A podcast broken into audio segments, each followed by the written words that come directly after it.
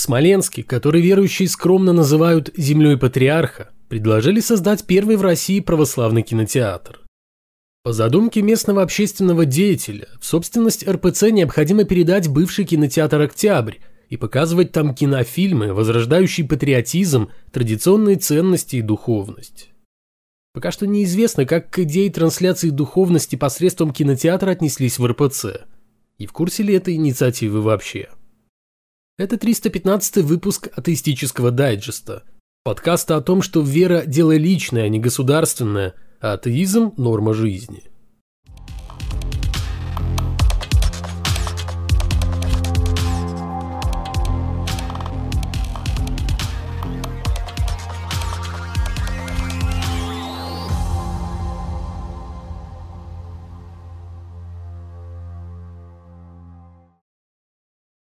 Чудеса случаются в церкви регулярно.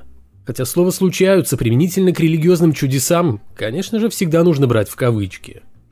Без них большинство прихожан уже давно разбрелось бы по церквям, где могут и готовы время от времени демонстрировать доказательства реальности Бога в виде нарушения якобы установленных им незыблемых законов природы. Особо ценятся чудеса вроде сказочного стояния Зои – которые происходили в советские годы и как следует посрамили гадов-безбожников. Последние после такого, если и не уверовали в Господа, то уж точно больше никогда не осмеливались поднимать руку на мать-церковь. Ивановская газета рассказывает о том, как прямо на глазах ударников социалистического труда в свое время происходили такие чудеса, каким позавидовало бы даже население Иудеи, лично лицезревшее фокусы в исполнении Иисуса из Назарета. Как-то после Октябрьской революции вихри враждебные пронеслись аккуратно от Никола Тихоновым монастырем.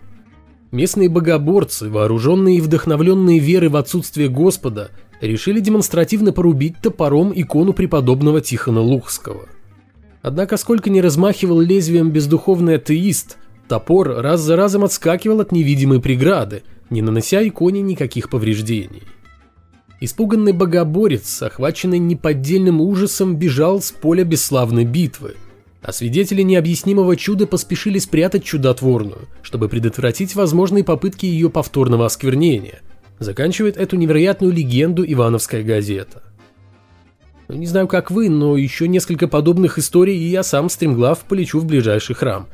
С такими-то убедительными доказательствами. Я как-то уже рассказывал историю одного чуда из Серафима Дивеевского монастыря, одного из главных мест современного православного паломничества в России. Для привлечения богомольцев одной духовности, видимо, недостаточно, поэтому служители культа поддерживают популярность обители, а вместе с ней постоянные денежные потоки, получаемые от религиозного туризма, всяческими байками о явлениях Богородицы, прочих святых, исцелениях, знамениях и так далее. Дело было в 2008 году. Хорошо известный по сей день сайт Интерфакс Религия опубликовал тогда новость следующего содержания. Цитирую дословно. Житель Сарова был немало удивлен, когда на фотографии, сделанной во время паломничества в Серафимо-Дивеевский монастырь, увидел помимо своих близких странные фигуры, которых в момент съемки рядом не было. На фотографии силуэты на заднем плане одеты в монашеские рясы и направляются в сторону Богородичной канавки. Конец цитаты. Правда, довольно скоро выяснилось, что размещенный информагентством снимок – лишь фрагмент фотографии, сделанный в 2007 На оригинальном снимке хорошо видно, что за души монахинь были приняты или выданы хвойные кустарники, завернутые в целлофан. Опровержения тогда никто писать не стал – эта потрясающая чушь до сих пор доступна на сайте Интерфакса. Но вернемся в наши дни. В Петрозаводской и Карельской епархии РПЦ рапортуют о настоящем чуде. На сайте епархии говорится, что 21 июня произошло нечто поистине невероятное. На фотографиях, сделанных в Крестовоздвиженском соборе во время соборного пения величания святому Елисею Сумскому, отчетливо видно, что церковную службу посетил ангел – на фото, как уверены в епархии, ангел выглядит как размытое пятно, а его источником служители культа назвали место, где покоится мощи святого.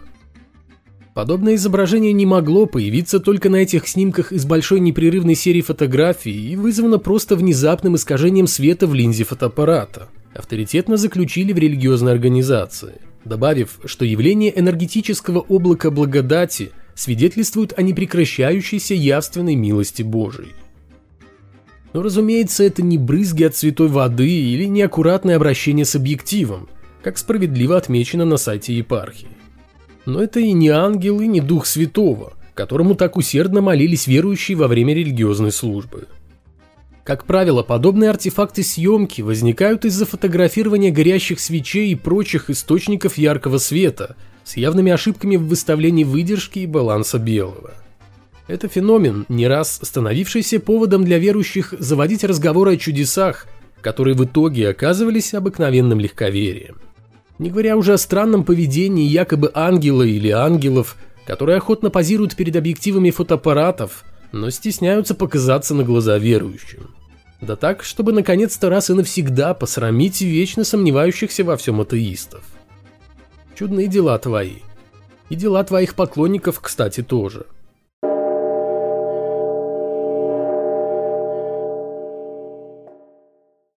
Не секрет, что в последнее время англиканская церковь испытывает большие трудности. В Британии с каждым годом уменьшается количество посетителей храмов и вообще верующих в Бога. Англиканская церковь, с тем, чтобы еще немного продлить свои дни в условиях постоянно снижающегося интереса к деятельности местечковой религиозной организации и религии в целом, недавно разрешила священникам не проводить некогда обязательные воскресные службы из-за того, что количество прихожан с каждым годом тает буквально на глазах. Да и служителей культа больше не становится, так что каждому из них приходится курировать до двух десятков сельских приходов а заманивают в культовые сооружения Туманного Альбиона уже не заезженными до дыр обещаниями беззаботной вечной жизни, в которой уже давно мало кто верит, а показами мод, которые устраивают в помещениях церквей, и созданием там же полей для мини-гольфа, горок аттракционов и тому подобное. Согласно статистике, которая два года назад прозвучала на заседании Генерального Синода Англиканской Церкви Канады, Численность паствы сокращается такими темпами, что уже к 2040 году религиозная организация рискует исчезнуть из-за того, что в храмы будет просто некому ходить. Все это вызывает серьезные опасения со стороны служителей культа, поскольку на кону стоит не только их благосостояние, но и вообще будущее церкви как таковой. Хотя англиканская церковь будет не первой и, вероятно, не последней конфессией, ушедшей в небытие за своей полной ненадобностью. В попытках хоть как-то приспособиться к новым условиям и остаться на плаву, дошло до того, что руководство церкви покусилось в буквальном смысле на святое и отчаянно рвет духовность на тряпки. Церковь в настоящее время рассматривает вопрос об отказе от привычных титулов, которые носят служители культа. Преподобный, преосвященный, высокопреподобный, высокопреосвященный и досточтимый – Таким образом, в религиозной организации пытаются избавиться от негативного образа священника, так как уверены, что все эти громкие духовные звания, ставшие привычными за многие века, способствуют круговой поруке и замалчиванию преступлений. Да, сексуальные скандалы затронули и англиканскую церковь тоже. Вместо столь высокопарных обращений к божьим людям предложено использовать простые, вроде викарий, настоятель, епископ и архиепископ – как же было бы просто, если бы избавиться от священников-педофилов можно было бы проведением легкой реорганизации и переименованием этих самых педофилов с преподобных и наивысокопреподобнейших в викариев и архиепископов. И как мы до этого раньше не додумались-то? Впрочем, внутри церкви не испытывают большого энтузиазма относительно новой инициативы, не без основания полагая, что в итоге все останется как есть.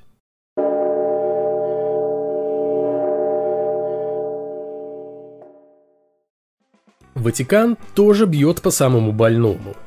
В попытках очистить церковь от подозрительных элементов, которые объективно не лучшим образом влияют на имидж всей религиозной организации, Святой Престол принял решение упразднить две крупные общины в Южной Италии, объяснив это тем, что имеются серьезные сомнения в том, что их основательница действительно получала откровение от самого Бога или на худой конец от его приближенных. Речь идет об итальянке Марии Марино, которая якобы принимала божественные послания. Вокруг нее сформировалась группа верующих, создавшая в 1979 и 2001 годах общины, получившая официальное признание церкви. Теперь Ватикан дал заднюю и стал утверждать, что после тщательной проверки всех обстоятельств получения небесных депеш от Господа не уверен, что это были именно послания Всевышнего. А значит, общины нужно распустить. Что ж, папе римскому определенно стоит быть осторожнее. Во-первых, невероятно опрометчиво собственноручно создавать у себя в тылу группы духовных раскольников. Ведь общины можно упразднить, но верующие все равно останутся при своем и продолжат следовать культу, существовавшему более 40 лет. Или папа не в курсе, как лишенные сана схиегумена захватывают монастыри. Во-вторых, если вот так вот легко начать сомневаться во всем, о чем говорят и чему учат в церкви, не ровен час, что весь религиозный бизнес разойдется по швам, а сомневаться в конечном итоге придется даже в тех словах, которые приписывают самому Христу.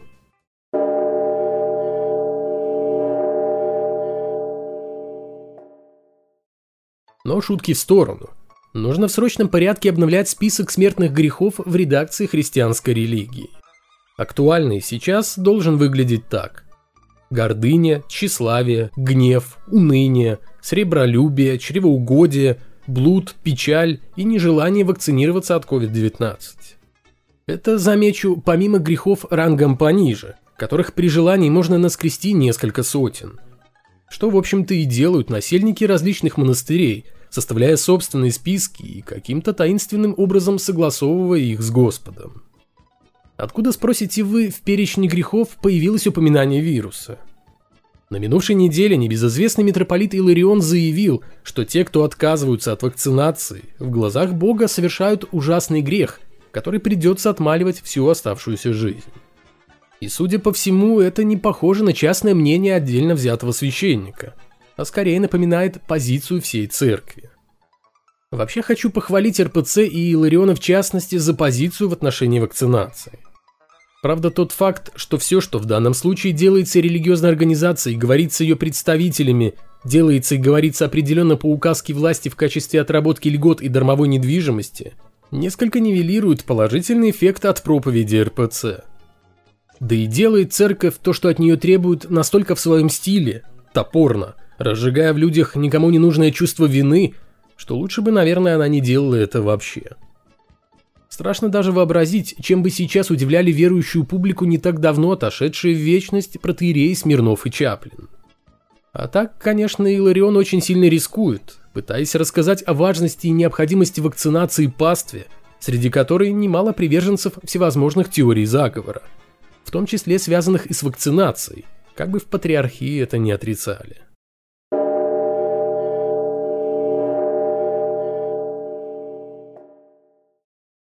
Время от времени мне приходится возвращаться к темам, которые уже поднимались в выпусках дайджеста. Иногда проходит месяц, иногда полгода, иногда даже годы, однако на этот раз получилось так, что мы вернемся к прошлому ролику. Скелеты из необъятного шкафа Ватикана выползают просто с ошеломительной скоростью и в поистине невероятных масштабах. Буквально неделю назад мы обсуждали страшные находки, сделанные в Канаде на территориях бывших католических школ для детей коренного населения. Дети и подростки содержались в нечеловеческих условиях духовности, а руководство учреждений, судя по всему, скрывало массовые смерти своих воспитанников. Только в мае и начале июня этого года обнаружили около тысячи безымянных могил в местечке Камлупс и в деревне Мариваль. Там находились одни из крупнейших католических школ, в которых несовершеннолетних, изъятых из семей индейцев, под надзором представителей церкви отучали от привычных им традиций и образа жизни. И вот еще одна находка. В городе Кренбрук когда-то тоже находился интернат, где руками католической церкви канадское правительство воплощало в жизнь программу ассимиляции коренного населения – в конце июня на территории школы Святого Евгения, закрытой в 1970 году, было обнаружено 182 захоронения, в которых предположительно покоятся останки детей. Официально считается, что от голода, издевательств, антисанитарии и болезней за все время действия программы погибло порядка 3000 детей. Хотя число неучтенных жертв духовности уже перевалило за тысячу. И это, вероятно, далеко не конец. Сейчас общественность требует от властей провести раскопки на территориях всех школ, где хозяйничала церковь и содержались изъятые семей индейцев дети. И одновременно с этим громит памятники королеве Виктории и Елизавете II и сжигает католические храмы. Это, безусловно, серьезная проблема как для канадского правительства, так и для церкви. Последней придется решать ее уже совсем скоро, когда божьим людям в сутанах официально предъявят, мягко говоря, претензии по поводу содержания детей в веренных им школах. И на месте нынешнего папы, который и без таких нервных потрясений в последнее время испытывает серьезные проблемы со здоровьем, я бы искренне надеялся на то, что оправдываться за прегрешение церкви придется уже другому наместнику Бога на земле –